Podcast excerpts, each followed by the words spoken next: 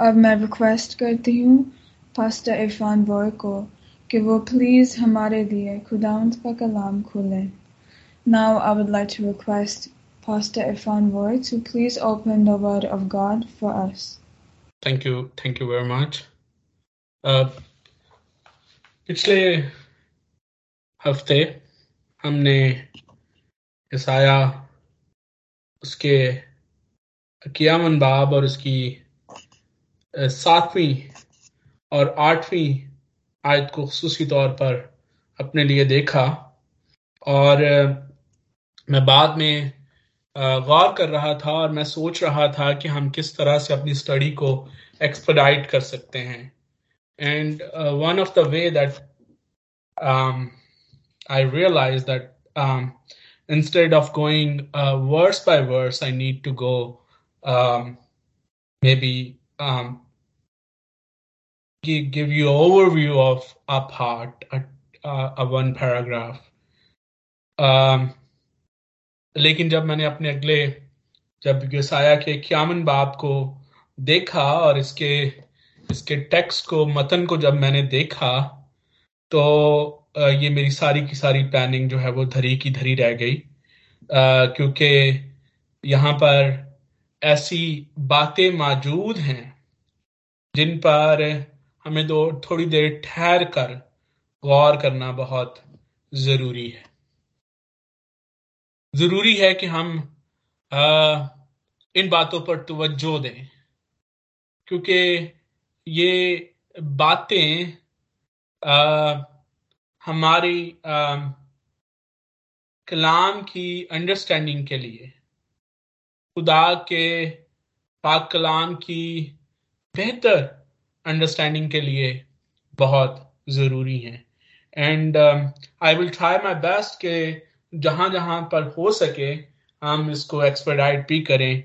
Uh, बेशक खुदावन के कलाम का हर हिस्सा बल्कि हर नुक्ता और हर सोश सोशा जो शोशा जो है वो अहम है लेकिन हम आ, अपने कॉन्टेक्स्ट में रहते हुए ये साया के की किताब के इस मजमून के कॉन्टेक्स्ट पे रहते हुए आ, कुछ चीज़ें हैं जिन पर हम ठहर कर गौर करेंगे और कुछ चीज़ें हैं जिनको हम एक्सप्राइट करेंगे। आज की ये दो आयात जिनकी आपके सामने तलावत की गई आ, यहाँ पर कुछ काबिल गौर बातें हैं। नामी आयत को जब हम पढ़ते हैं तो यहाँ पर हमें ये खुदा का नबी, खुदा का खादम, एक रिक्वेस्ट करता हुआ नज़र आता है। एक इल्तजा करता हुआ नज़र आता है। वो खुदा को के सामने दरखास्त करता है कि खुदा उठे और एक्ट करे।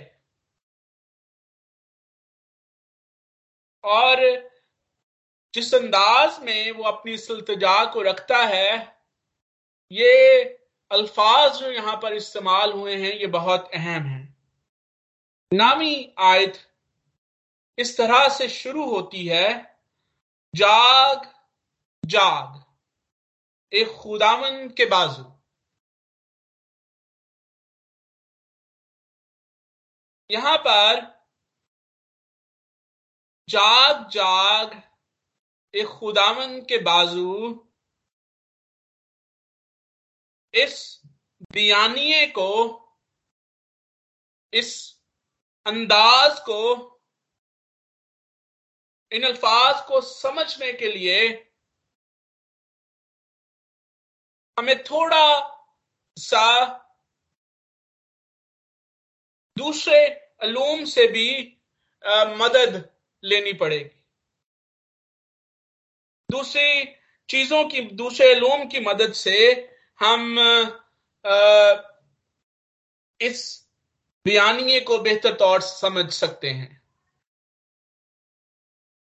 और बेशक हम सारे अलूम के शुक्रगुजार हैं जिनके वसीले से हम खुदा के कलाम की बातों को खुदा के कलाम के भेदों को और बेहतर तरीके से समझ सकते हैं। दो बातें हैं जिन पर हमें गौर करने की ज़रूरत है। पहली बात, हम इस हकीकत को बड़े अच्छे तरीके से जानते हैं और अपनी रोज़मर्रा ज़िंदगी में इसका इस्तेमाल भी करते हैं कि जब भी किसी चीज़ को दोहराया जाता है, किसी बात को दो दफ़ा बयान किया जाता है तो इसका मतलब ये होता है कि इस बात में शिद्दत शामिल है, ये नहायत ज़रूरी है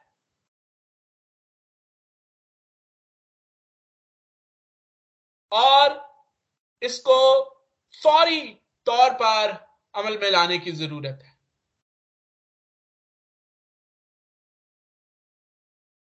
खुदावन के कलाम में हमें ये रीडुप्लीकेशन का इस्तेमाल बार बार नज़र आता है। और जब भी रीडुप्लीकेशन एक लफ्ज दोहराया गया है, और मैं पहले बयान कर चुका हूँ कि जब हम हिब्रू लिटरेचर को पढ़ते हैं, क्योंकि हिब्रू अबरानी ज़ुबान एक महदूद ज़ुबान थी, और इस महदूद ज़ुबान में बहुत सारी ऐसी चीज़ें हैं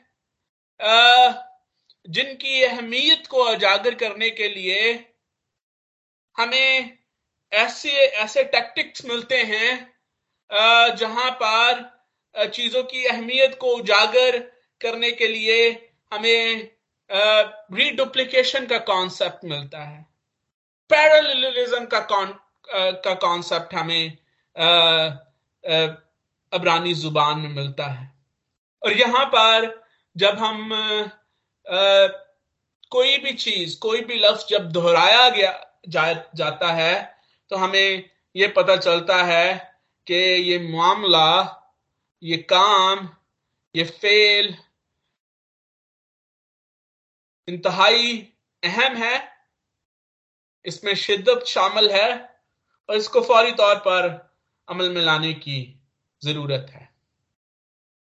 दूसरी बात जो कि बहुत अहम बात है कि जब हम इन अल्फाज पर गौर करते हैं, जाग जाग एक खुदामन के बाजू और इंसानी तौर पर इन अल्फाज को डाइजेस्ट करने की कोशिश करते हैं।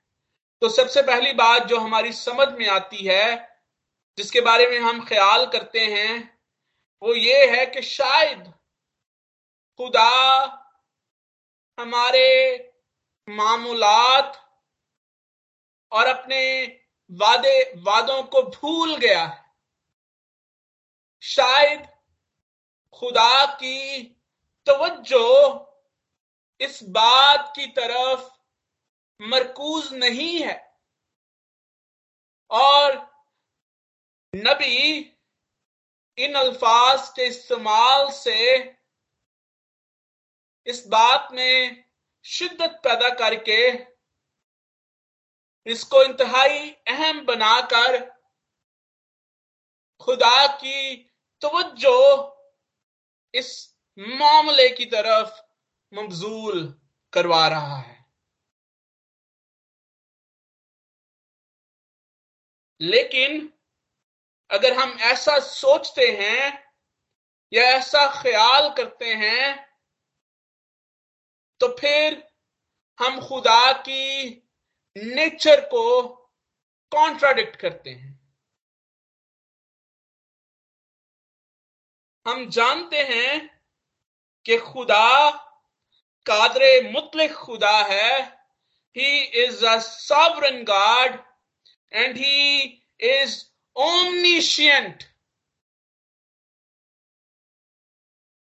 वो हर वक्त, हर जगह मौजूद है और हर बात को जानता है।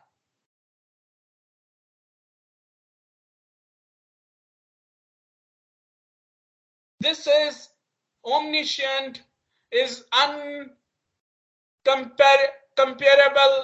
characteristic of God, of God. ये एक ऐसी खसूसियत है जो सिर्फ़ खुदा के अंदर है कि वो इस कायनात में हर मामले को पूरे तौर से जानता है फिर सवाल ये पैदा होता है कि ये साया यहाँ पर इन अल्फाज का इस्तेमाल क्यों करता है? क्यों वो कहता है जाग जाग एक खुदावन के बाजू और यहाँ पर आ, मैं जिस बात का बयान कर रहा था कि हम दूसरे लूम से मदद लेते हैं और हम इस बात के लिए खुदा के शुक्र गुजार हैं। यहाँ पर ये जो तरीका है, ये जो अंदाज है बात के करने का, इसको एंथ्रोमॉर्फिज्म कहा जाता है। और हम ये कह सकते हैं कि यहाँ पर हमें एंथ्रोमॉर्फिज्म का इस्तेमाल नज़र आता है। अब एंथ्रोमॉर्फिज्म क्या है? एंथ्रोमॉर्फिज्म के उर्दू मानी है बशरियत, इंसानियत। जब हम लफ्ज एंथ्रोमॉर्फिज्म पर गौर करते हैं तो ये ग्रीक वर्ड है यूनानी लफ्ज है, और ये दो अल्फाज का मुरक्कब है। एंथ्रोपोज जिसका मतलब है इंसान, और मॉर्फ जिसका मतलब है फॉर्म होना, शक्ल होना, यानी इंसानी शक्ल में या बशरी शक्ल में या इंसानी खसूसियात में या बसरी खसूसियात में। अब जब एंथ्रोमॉर्फिज्म का इस्तेमाल थियोलॉजी में आता है, इल्म इलाहियात में आता है तो इल्म इलाहियात के मुताबिक हम ये कहते हैं कि एंथ्रोमॉर्फिज्म का जब इस्तेमाल हम खुदावन के कलाम में देखते हैं तो हम ये कह सकते हैं कि खुदा को किसी न किसी तौर से या किसी न किसी शक्ल में खुदा को इंसानी शक्ल में या बस, बसरी, बशरी खसूसियात के मुताबिक बयान करना इस अमल का हिस्सा है। ये ये कहिए कि खुदा को बयान करते हुए इंसानी खसूसियात और बशरी खसूसियात का इतलाक करना इल्म इलाहियात में एंथ्रोमॉर्फिज्म कहलाता है। और जब हम अहद तीक और अहद जदीद दोनों पर गौर करते हैं तो दोनों में इंसानी खसूसियात और इंसानी अवामल यानी कि बोलना, सुनना, पकड़ना, महसूस करना, इनको, इनकी दायमी शक्ल में खुदा के साथ मंसूब किया जाता है। यानी हम जब खुदा के कलाम में, खुदा के कामों और उसके एहसास और उसके वजूद को देखते हैं तो हम बशरी अंदाज में उसको समझने की की कोशिश करते हैं या बशरी खसूसियात का इस्तेमाल करके हम खुदा की जात, उसके वजूद, उसके कामों, उसके एहसास को समझने की कोशिश करते हैं। मसलन खुदा के कलाम में बार बार एंथ्रोमॉर्फिज्म का इस्तेमाल हमें नज़र आता है। That's a very you gonna see whenever you gonna see God is acting existing somewhere हम हमेशा उसको एंथ्रोमॉर्फिज्म के वसीले से समझते हैं। यानी जब हमें खुदा जो है वो मुख्तलिफ़ काम करता हुआ नज़र आता है, खुदा की मुख्तलिफ़ खसूसियात उसके मुख्तलिफ़ एहसास नज़र आते हैं तो वो एंथ्रोमॉर्फिज्म का इस्तेमाल है। अबार बीसवा बाप उसकी छठी आयत में लिखा है कि जो शख्स जन्नात के यारों और जादूगरों के पास जाए, खुदा उसका मुखालिफ होगा। अब ये जो मुखालफत का जज्बा है, एक इंसानी जज्बा है, लेकिन हम खुदा के एक्ट को समझने के लिए, उसके इमोशंस को समझने के लिए हम इस इंसानी जज्बे का इस्तेमाल जो है, वो खुदा की जात पर करते हैं, खुदा की तलाक करते हैं। गिनती छठा बाप उसकी छब्बीसवीं आयत में माफ़ कीजिएगा। लिखा है कि खुदा अपना चेहरा तेरी तरफ़ मतवजह करे। ये एक, बशरी फेल है। खुदा क्या चेहरे का मतवजह होना हम एक बशरी खसूसियत का इस्तेमाल करके खुदा की जात को समझने की कोशिश करते हैं। खरूज सात बाप उसकी पाँच आयत और यसाया तेईसवां बाप उसकी ग्यारहवीं आयत में खुदावन के हाथ बढ़ाने का ज़िक्र है, जो कि एक बशरी फेल है, एक बशरी खसूसियत है। जबूर 89 वर्स 10 में लिखा है कि खुदा अपने कवी बाजू से अपने दुश्मनों को परगंदा करता है। Again that's a human act it's not a it's not a human act but but we apply a human characteristic to understand uh, god's doing जबूर चौथी उसकी पंद्रहवीं आयत खुदा की निगाह साधकों पर है अब जो बात काबिल गौर है वो ये है कि क्या इन आयात के मुताबिक वाक्य ही खुदा का चेहरा उसकी आँखें उसकी हा, उसके हाथ और पैर हैं? क्या खुदा वाक्य ही इंसानी शक्ल में एग्जिस्ट करता है? क्या खुदा वाक्य ही इंसानी सुसियात के मुताबिक या इंसानी फॉर्म के मुताबिक एग्जिस्ट करता है। जब हम ये सवाल उठाते हैं तो फिर हम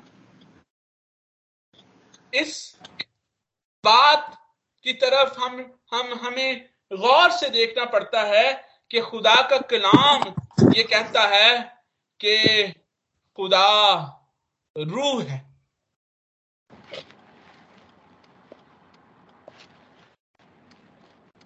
Because spirit is not a matter, it does not have a form.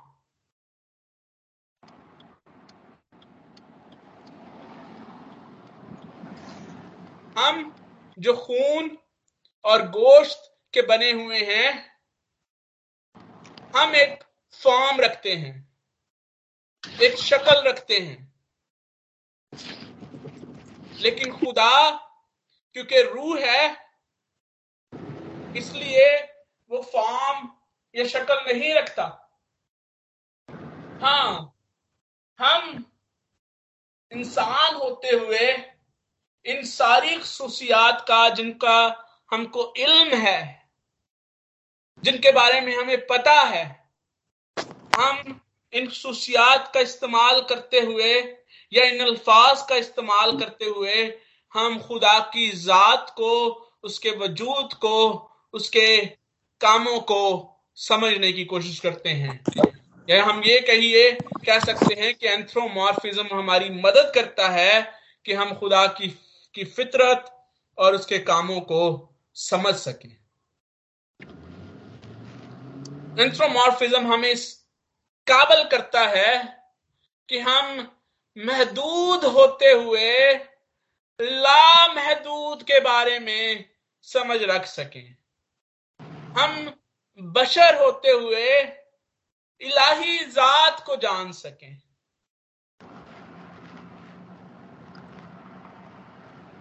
लेकिन याद रखें कि हम इंसान हैं और वो खुदा है। और हमारा सारा इंसानी इल्म और उसका इजहार भी नाकाफी है। कि हम उस लामहदूद खुदा को पूरे तौर से समझ सकें या उसके, उसको पूरे तौर से अल्फाज में बयान कर सकें। इसलिए एंथ्रोमॉर्फिज्म का इस्तेमाल जब हम देखते हैं तो हमें बहुत ज़्यादा जो है वो सावधान होने की ज़रूरत है। हमें केयरफुल होने की ज़रूरत है। केयरफुल हमें इसलिए होने की ज़रूरत है कि हम इस इस्तेमाल में कहीं खुदा को इंसानी अमाल और, माफ़ कीजिएगा, और इंसानी महसूसात तक महदूद ना कर दें। और बहुत दफ़ा हम ऐसा करते भी हैं।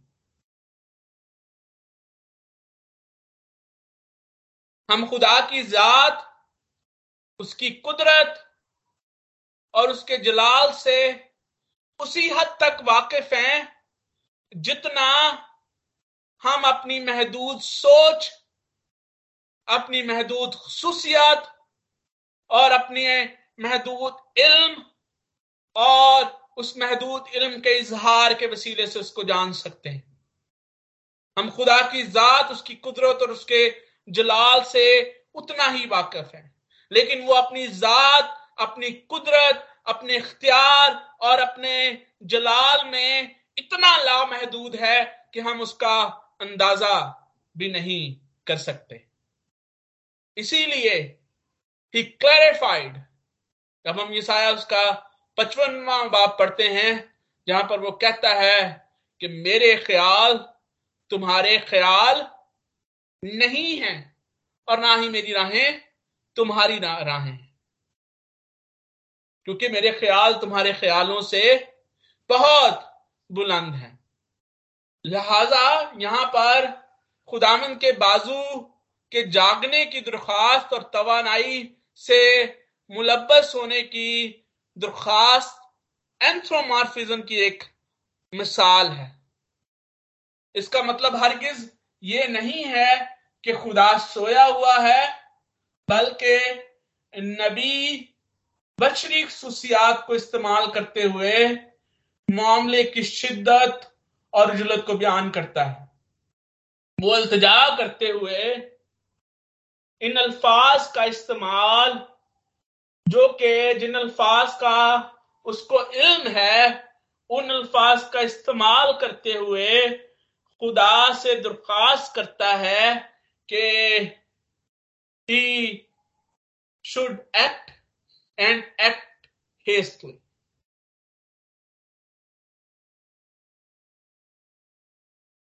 और एक्ट वो क्या करने के लिए कह रहा है?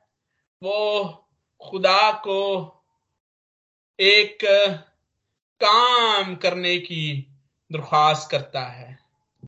एक नया काम करने की दरख्वास्त खुदा से करता है और वो एक इस नए काम की दरख्वास्त करते हुए जो तफसील यहाँ पर बयान करता है, जो बेस इस नए काम की बना रहा है, वो माजी के कामों की तफसील बयान करते हुए इस नए काम की बेस बना रहा है।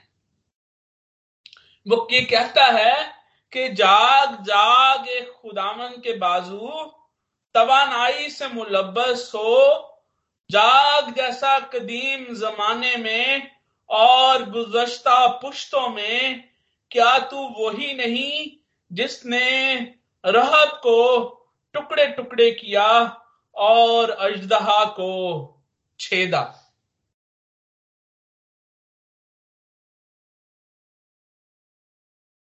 अब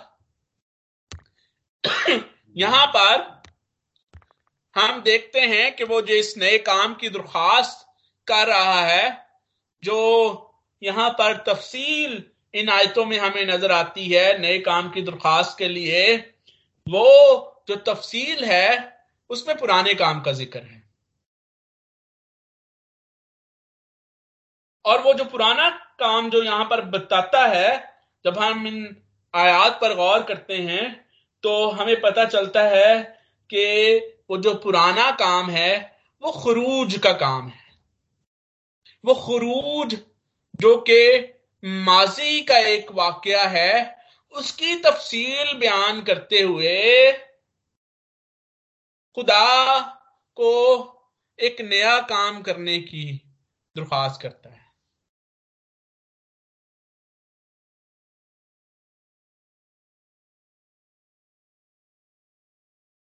पुराने काम की जब वो तफसील बयान करता है तो वो ये इंश्योर करता है कि जो कुदरत, जो इख्तियार, जो ताकत, जो जलाल तूने उस वक्त दिखाया,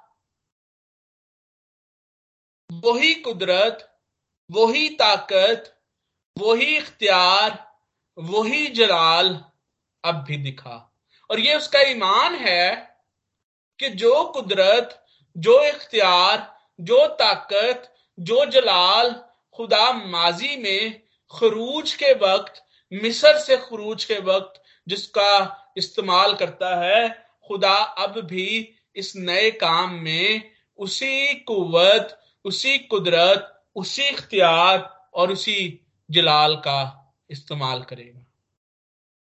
चार चीज़ें हैं जिनको वो यहाँ पर बयान करता है। बहरे अमीक, यानी रेड सी के पानी का सूखना और उसमें से एक रास्ता बनना, जहाँ से खुदा के लोग उस खुशकी के रास्ते से गुजर जाते हैं, खुदा की कुवत और कुदरत का वो काम है जो कि बनी इसराइल के खरूज के वक्त हुआ। और ईमान रखता है कि he can perform the same act not the same act like he's going to make a way in another sea, लेकिन वो वही कुदरत और वही ताकत अब भी रखता है और वो अब भी नए रास्ते बना सकता है, चाहे समुंदर कितने भी गहरे क्यों ना हो। दूसरी बात कि ये जो रास्ता बना है, ये उनके लिए बना है जिनका फिदिया दिया गया। यहाँ पर लिखा है, जिसने बहर की तय को रास्ता बना डाला ताकि जिनका फिदिया दिया गया उसे अबूर करें। This way is only for the for those who have been redeemed. इस कॉन्टेक्स्ट में उस खरूज के वक्त खुदा ने बनी इसराइल को मिस्र की गुलामी से निकाला, बहरे कुलजम को दो हिस्सों में तकसीम किया और उनके लिए रास्ता बनाया और वो उस रास्ते से गुजर गए।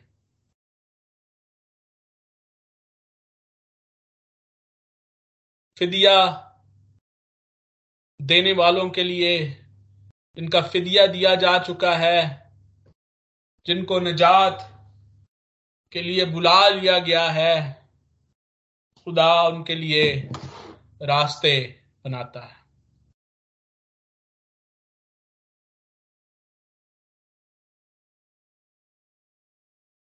That's a very very important doctor doctrine that we need to understand जिसको पालूस रोमियो के खात उसके आठवें बाब में इस तरह से बयान करता है कि अगर हम रोमियो, उसका आठवां बाब और उसकी छब्बीस और सताइसवीं आयत को पढ़ें तो वहाँ पर इस कॉन्सेप्ट को हम बड़े अच्छे तरीके से जान सकते हैं।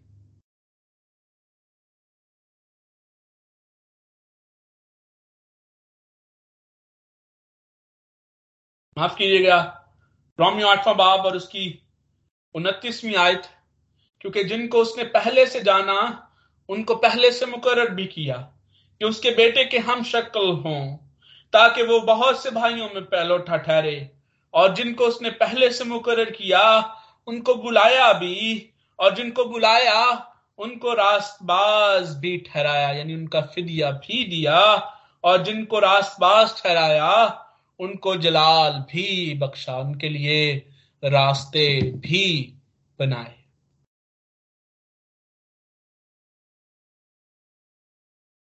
That's what the grace of God is. अभी कोर्स के वसीले से पिलर्स ऑफ़ ट्रेस के बारे में सीख रहा हूँ। वहाँ पर डॉक्टर स्टीवन लासन ये बयान करते हैं कि रिमेंबर के ये नहीं कि खुदा इंसान के रहमो करम पर है। यानी उसने नजात का रास्ता बना दिया। अब वो रास्ता बनाकर इंसानों की राह देख रहा है। दैट पुट्स गाड इन ह्यूमन हैंड्स लेकिन वो कहते हैं कि खुदा का कलाम इसके बरक समय ये सिखाता है कि इंसान खुदा के हाथों में है। वो फिदिया देने वालों के लिए रास्ते बनाता है और ये वो अमल है जिसमें इंसान खुदा के रामो करम पर है। खरूज एक ऐसा तारीखी वाक्य है जो कि नजात की अहमियत को इल्म आखरत इल्म आखरत के हवाले से भी हमारे सामने पेश करता है। एंड जब हम यहाँ पर ये साया कामन में बाप उसकी नौवीं और दसवीं आयत में इस हकीकत को देखते हैं, खरूज के इस अमल को देखते हैं, जहाँ पर ये साया एक नए अमल की दरख्वास्त करता है और वह खरूज के इस वाक्य की तफसील को बयान करता है तो वो इसके साथ साथ हम यहाँ पर खरूज के इस वाक्य में जो इल्म आखरत की रिडम्पशन का पहलू शामिल है, हम उसको भी देखते हैं कि खुदा पहले से अपने लोगों का फिदिया देता है और उनके लिए रास्ते बनाता है।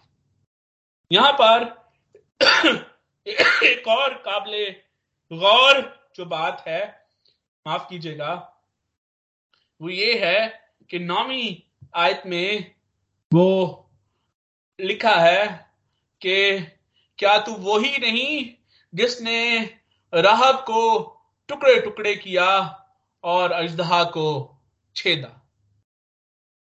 यहाँ पर राहब का जो लफ्स है, ये मिस्र के लिए इस्तेमाल हुआ है और नहायत दिलचस्प इस्तेमाल है खुदा के कलाम में लफ्स राहत राहब का। मिस्र के लिए यहाँ पर यह लफ्ज इस्तेमाल होता है, जिसको खुदा ने टुकड़े टुकड़े किया और अजदहा को छेदा। जब लफ्ज राहब हमारी आँखों के सामने आता है, यहाँ हम इस लफ्ज के बारे में सुनते हैं तो जो पहला हमारा ध्यान है, वो यशवा की किताब में मौजूद, जो यरू में रहने वाली राहब फाशा है, उसकी तरफ़ हमारा ध्यान जो है वो जाता है।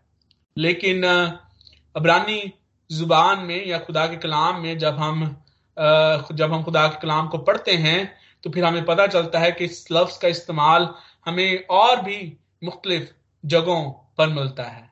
अब ये जो नाम था उस औरत का, राह, राहब, और इस रहब में अबरानी ज़ुबान में, इन दोनों, ये जो दोनों लफ्ज हैं, इनके दरमियान में थोड़ा सा फ़र्क मौजूद है, और इसीलिए, और ये थोड़ा सा फ़र्क ही इन इन इन अल्फाज को मुख्तलिफ़ बना देता है और इनके मानी और मफहूम को भी मुख्तलिफ़ बना देता है और इसके इस्तेमाल को भी मुख्तलिफ़ बना देता है।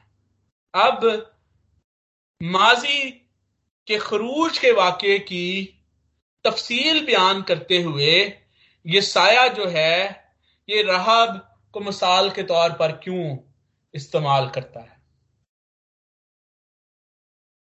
हम जानते हैं कि यसाया इक्यावनवा बाब मैंने दो हफ्तों से मैं इस बात को बयान कर रहा हूँ कि एक नजमिया बयान है, जिसमें ईसाया जो कि एक शायर भी था, एक शायराना अंदाज में मिस्र की गुलामी से आज़ादी की बात करता है।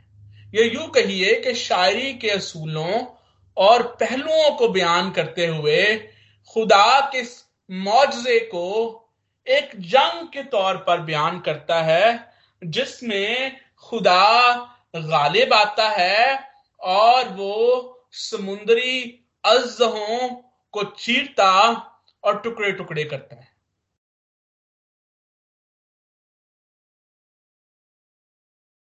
यानी ये साया माजी के इस वाक्य को शायराना अंदाज में बयान करते हुए खुदा के सामने इल्तजा करता है कि खुदा अपनी उसी कुदरत और ताकत को बाबल की गुलामी के लिए भी इस्तेमाल करे, जो उसने उस वक्त इस्तेमाल की। यानी उस वक्त भी इसराइल को एक खरूज की ज़रूरत थी और अब भी इसराइल को एक खरूज की ज़रूरत है। उस वक्त भी उसने एक रहब को टुकड़े टुकड़े किया उसको छेदा और अब भी उसको एक राहत को टुकड़े टुकड़े करने की ज़रूरत है, उसको छेदने की ज़रूरत है। अब खुदावन के कलाम में जो हमें ये लफ्ज राहब है, इसका बार बार इस्तेमाल कर, मिलता है। इससे पहले ये साया ने तीसवें बाब में इस लफ्ज का इस्तेमाल किया और इस लफ्ज का इस्तेमाल करते हुए उसने मिस्र के लिए इस राहत के लफ्ज को फिर इस, उस वक्त इस्तेमाल किया। वो बयान करता है कि ये, कि इसराइल जो है, वो खुदा की पनाह में आने की बजाय, खुदा पर भरोसा करने की बजाय मिस्र पर भरोसा करते हैं, उसकी पनाह में जाते हैं, जो कि खुदा के सामने, जो कि बिल्कुल बेफायदा है। मिस्र उस दौर में एक बहुत बड़ी सुपर पावर था।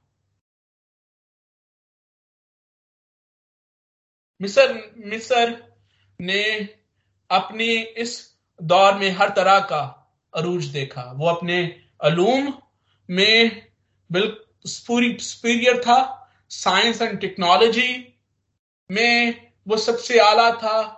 ट्रेड में सबसे आला था। एग्रीकल्चर में सबसे आला था। जिस तरह से आज की सुपर पावर्स इसलिए सुपर पावर हैं कि वो अपनी इकोनॉमी की वजह से सुपर पावर मानी जाती हैं। अपनी अपनी स्ट्रेटेजिक पावर्स की वजह से वो सुपर माना पावर माना जाती, मानी जाती हैं। इसी तरह से उस वक्त भी जो सुपर पावर थी, वो अपनी जंगी अक्सरी इकसादी माशरती कुतों की वजह से जो है वो सुपर पावर मानी जाती थी।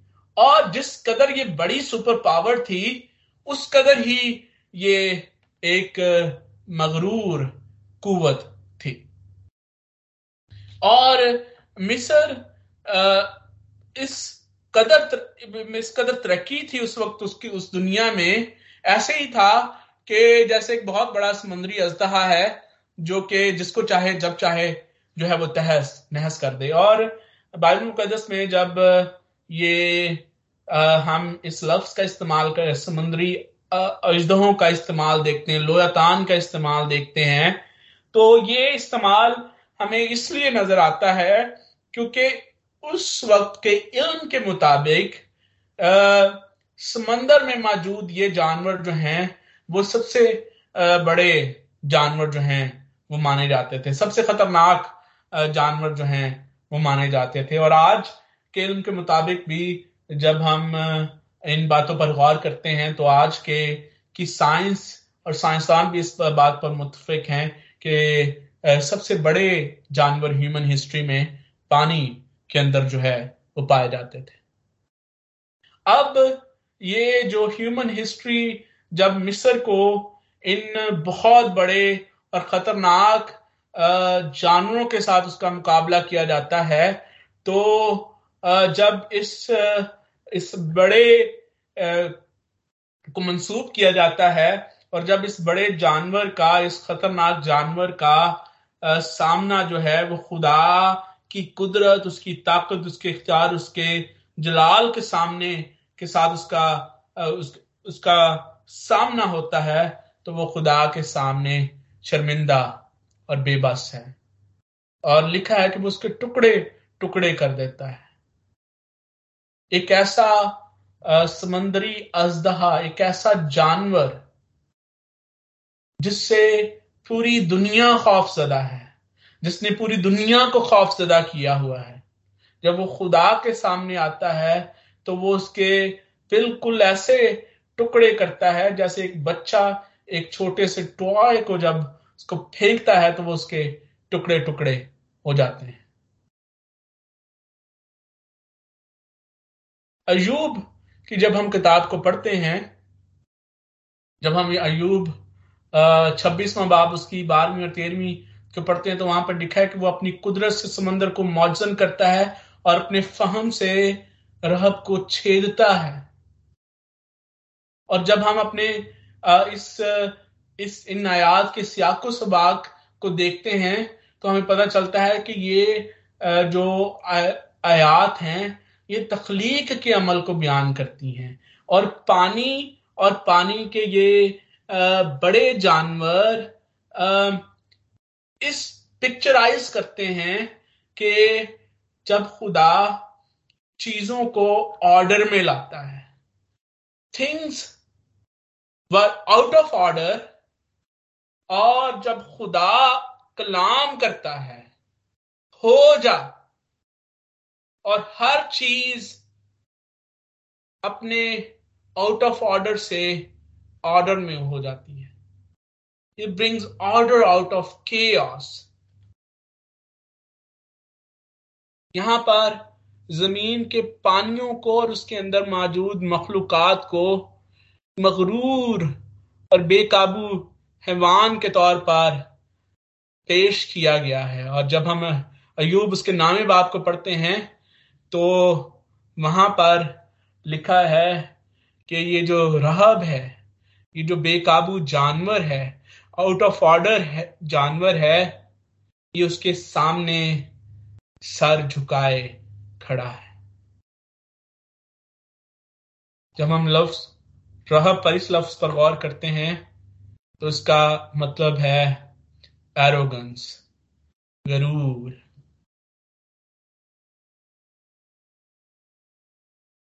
ईसाया खुदा को एक नए एक्ट की इल्तजा करता है और वो कहता है कि एक नए खरूज की ज़रूरत है, एक नए मिसर को जो कि बाबल की शक्ल में सामने आता है, उसको छेदने और उसको टुकड़े टुकड़े करने की ज़रूरत है। और वो खुदामंद के ज़ोर उसके जोरे बाजू को उसकी कुदरत, ताकत, इख्तियार और जलाल के लिए दरख्वास्त करता है। और खुदाम का कलाम हमें ये सिखाता है कि ये जो रहब है, जिसको मिसर और बाबल से तशबी दी गई है, और मिसर और बाबल वो कौमें थी जो अपने गरूर और अपनी सिंफुलनेस की वजह से तारीख आज भी उनको जानती है।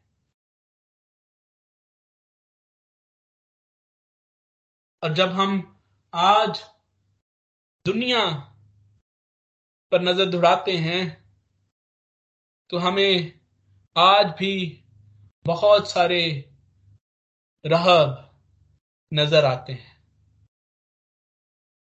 और बहुत सारे रहब हमारे अंदर मौजूद हैं।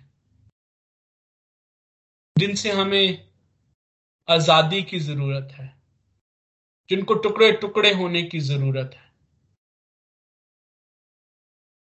और अगर आपको अपने इर्द गिर्द राहब नज़र आते हैं, अपने अंदर राहब नज़र आता है, जिसको टुकड़े टुकड़े होने की ज़रूरत है if you think you need a new exodus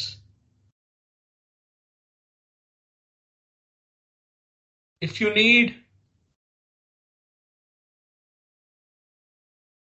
कि आपको किसी किस्म की भी गुलामी से आज़ाद होने की ज़रूरत है। गुनाह की गुलामी से, गरूर की गुलामी से नारास्ती की गुलामी से।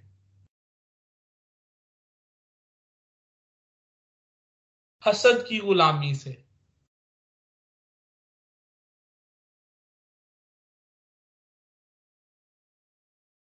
बेईमानी की गुलामी से। तो याद रखिए कि उससे पहले रहब के टुकड़े टुकड़े होना बहुत ज़रूरी है। और सिर्फ़ खुदा की जात है, जो कि इन रहबों के टुकड़े टुकड़े कर सकती है। Bring yourself in the feet of God in the feet of God ताकि वो आपके के को ऑर्डर में बदल दे। ताकि वो उन सारे राहबों के टुकड़े टुकड़े कर दे, जो किसी ना किसी तौर से आपको किसी ना किसी गुलामी में जकड़े हुए हैं। खुदा इस कलाम के वसीले से अब सबको कसरत के साथ बरकत बख्शे। आमीन। Gee, Amen, Amen. Thank you, Pastor Ifan Roy. It's blessed and beautiful sermon and message, Gilead. Amen.